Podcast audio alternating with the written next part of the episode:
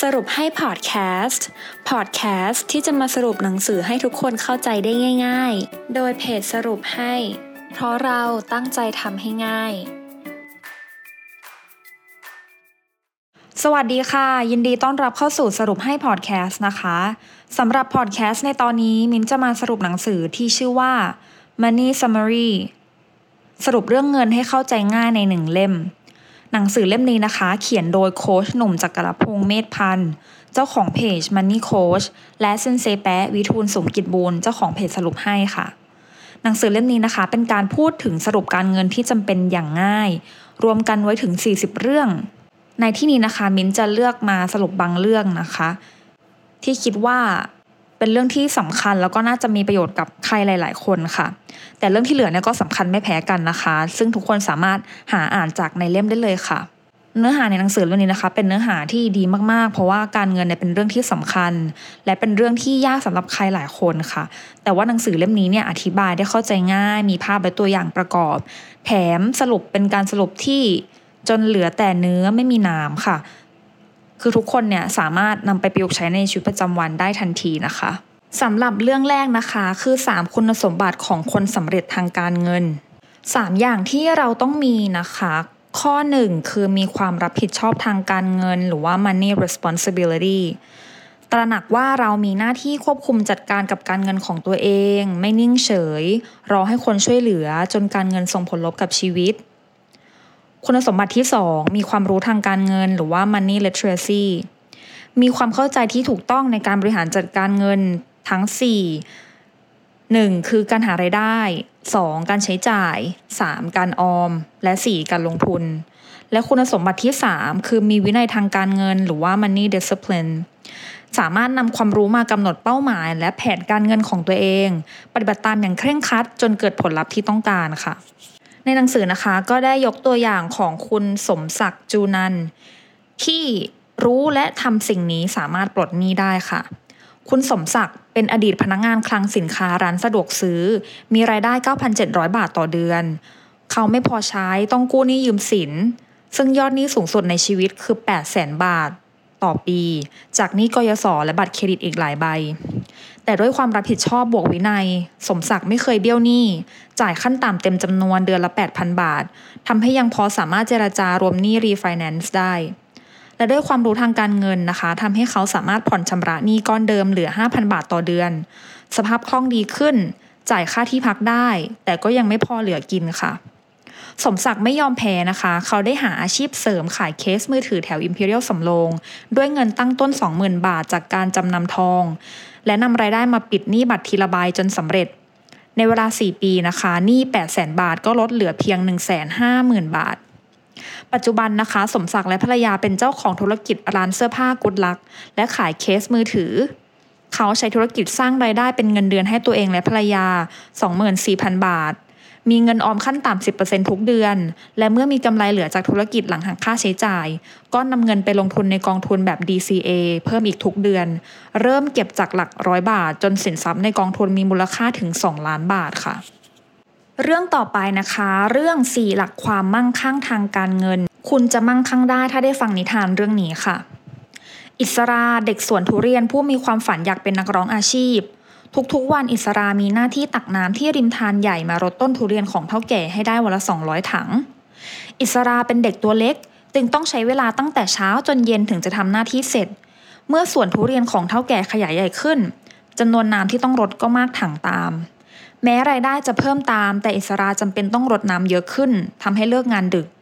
เขาจึงประดิษฐ์ไม้คานจากกิ่งทุเรียนทำที่รดน้ำได้รอบละสองถัง ซึ่งสามารถร่นเวลาได้ และเพื่อร่นเวลาทำงานขึ้นอีก เขาจึงทดลองขยายถังให้ใหญ่ขึ้น แรกๆนะคะ ถังใหม่อันใหญ่โตนั้น และมีรูรั่วเยอะเก็บน้ำได้ไม่มีประสิทธิภาพ เขาจึงปรับปรุงอุดรูรั่วจนทำงานได้ดี ด้วยวิธีทำงานใหม่ อิสราจึงมีเวลาเหลือพอที่จะตักน้ำกลับไปใช้ที่บ้านได้เอง ประหยัดค่าใช้จ่ายในบ้านมากยิ่งขึ้น ไม่นานนะคะ น้ำในบ่อน้ำของอิสราก็พอเหลือกินใช้ เขาจึงเอาน้ำบางส่วนมารดต้นทุเรียนต้นแรกของตัวเองที่เท่าแก่ใจดีมอบเมล็ดพันธุ์ให้ เมื่อเขาขายทุเรียนชุดแรกได้ก็ขยายต้นใหม่ ซื้อดินเพิ่มกลายเป็นเจ้าของสวนทุเรียน ในที่สุดอิสราก็มีอิสรภาพทางการเงินทำให้มีโอกาสทำตามฝัน มุ่งหน้าสู่การเป็นนักร้องได้ในที่สุดค่ะ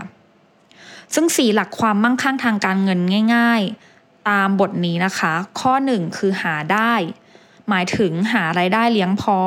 หาไรายได้เพียงพอเลี้ยงชีพ ข้อ 2 ใช้เหลือ จัดการค่าใช้จ่ายได้อย่างเหมาะสม ข้อ 3 เผื่อออม สะสมความมั่งคั่งเพื่อวัตถุประสงค์ต่างๆ และข้อ 4 ต่อยอด สร้างทรัพย์สินให้เพิ่มพูนมั่งคั่ง ซึ่งหลัก 4 ข้อนะคะที่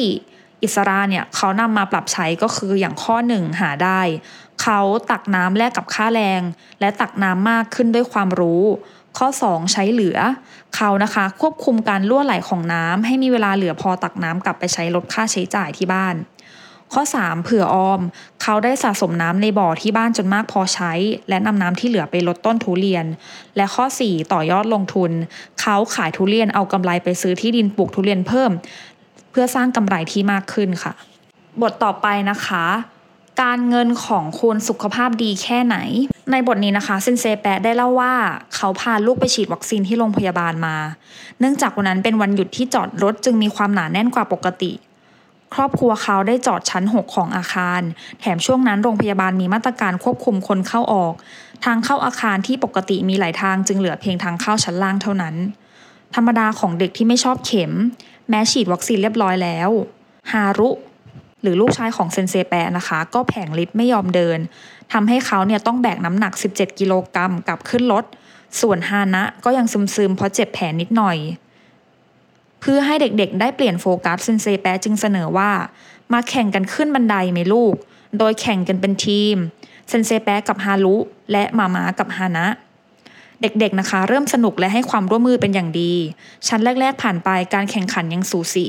เสียงหัวเราะของเราสี่คนยังดังดี จนกระทั่งถึงชั้น 6 เสียงฮารุยิ่งดังกว่าเก่า ในขณะที่เซนเซแปะไม่ได้พูดอะไรเลยเพราะแค่หายใจก็ไม่ทันแล้ว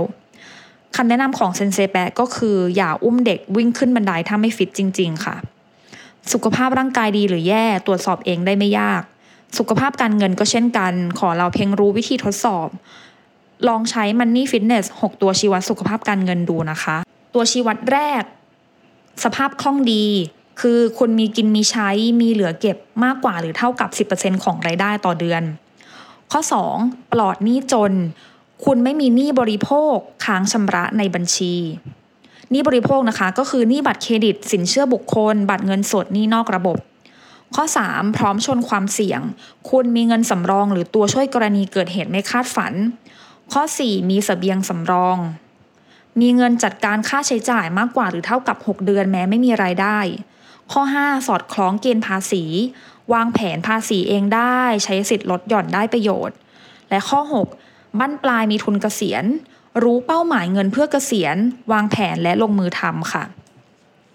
สิ่งที่เซนเซแปะได้เรียนรู้นะคะ ข้อหนึ่งคือสุขภาพการเงินที่ดีมีขั้นตอนของมัน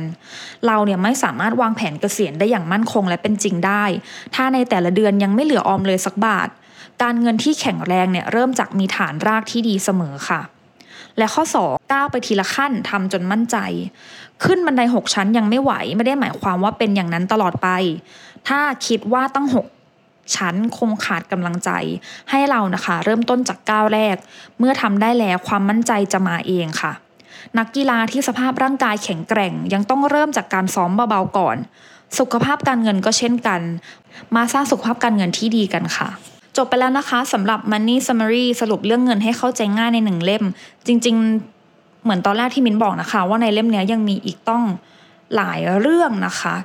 ที่มินคิดว่าเป็นประโยชน์สำหรับทุกคนแน่นอน มินสุดท้ายเนี่ยมินเชื่อว่าทุกคนนะคะ ควรมีความรู้เรื่องการจัดการเงินของตัวเราเอง